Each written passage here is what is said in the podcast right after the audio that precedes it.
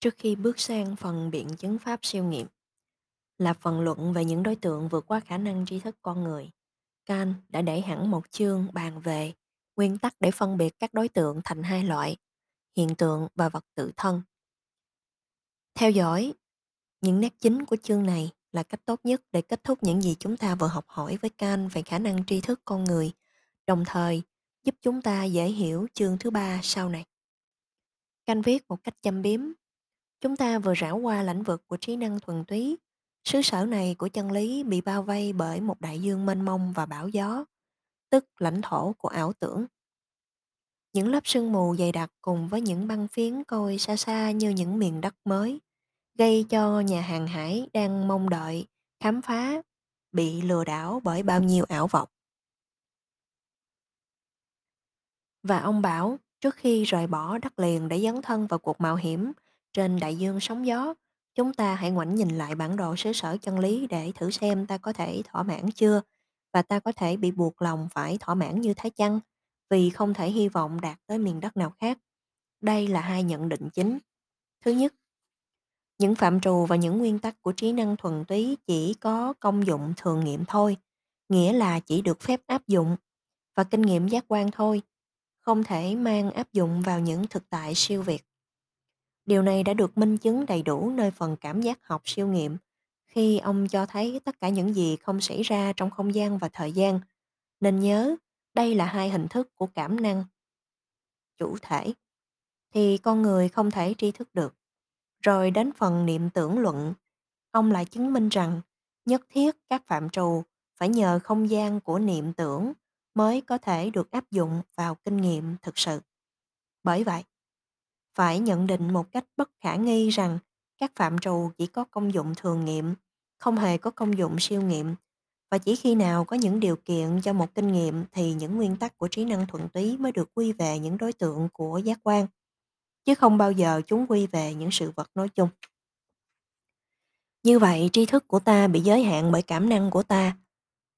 Tâm trí ta có thể quan niệm ra những cái mà cảm năng ta không bao giờ có thể gặp thấy. Những khi đó, nếu ta gán cho những quan niệm xa xôi đó tính chất của những đối tượng, thì ta mắc tội lạm dụng vì đã sử dụng các quan niệm kia vào những gì siêu nghiệm. Trí năng ta đã dám cho những đối tượng nói chung, tức những quan niệm, là những thực tại. Ta quên rằng tri thức, những đối tượng nói chung, nghĩa là tri thức không bị giới hạn trong phạm vi của cảm giác tính, chỉ là một tri thức không đối tượng. Một tri thức không đối tượng là một ý tưởng suông.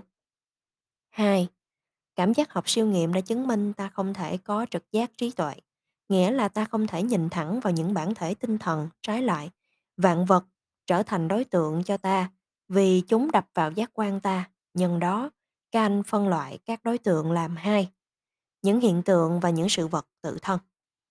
Những hiện tượng là đối tượng đích thực của tri giác ta, vì đó là những sự vật mà ta có thể cảm giác, có tri giác.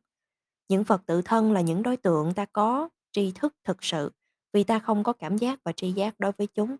Ở đây, Kant vẫn dùng hai danh từ của triết học Hy Lạp: thế giới khả giác, chỉ những đối tượng mà ta có tri giác, và thế giới khả niệm, tượng trưng cho những thực tại mà ta không có tri giác mặc dù ta có quan niệm. Như thế, hiện tượng trong danh từ triết học Kant không phải là một ảo ảnh hoặc một tri thức huyền ảo, nhưng là tri thức hết sức chắc chắn, bởi vì hiện tượng chính là đối tượng của tri thức khoa học thực nghiệm, các hiện tượng vật lý học. Chữ hiện tượng không làm giảm giá trị của tri thức. Hiện tượng là tri thức duy nhất của con người. Nói hiện tượng vì Kant cho thấy ta tri thức sự vật theo sự xuất hiện của nó trước giác quan của ta, chứ ta không biết gì về bản tính tự thân tuyệt đối của nó.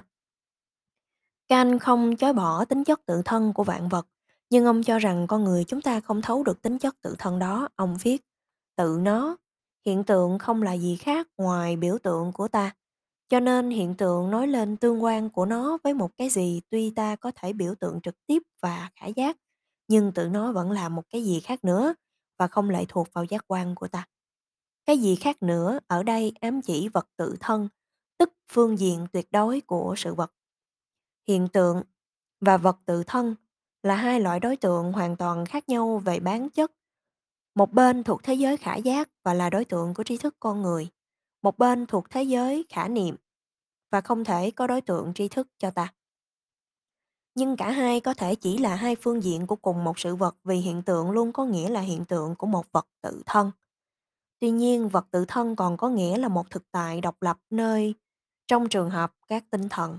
Do đấy, tự thân có hai nghĩa, một nghĩa tiêu cực và một nghĩa tích cực. Theo nghĩa tiêu cực thì vật tự thân chỉ là một quan niệm giới hạn, không cho phép trí năng ta vượt qua và vượt tới nó.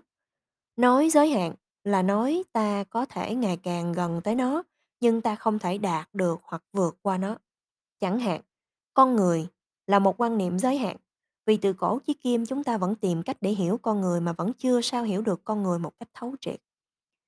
Còn theo nghĩa tích cực, thì vật tự thân là những thực tại siêu việt, chỉ có những chủ thể có trực giác trí tuệ mới tri thức được, còn chúng ta chỉ có quan niệm mà sao có thể tri thức thực sự được.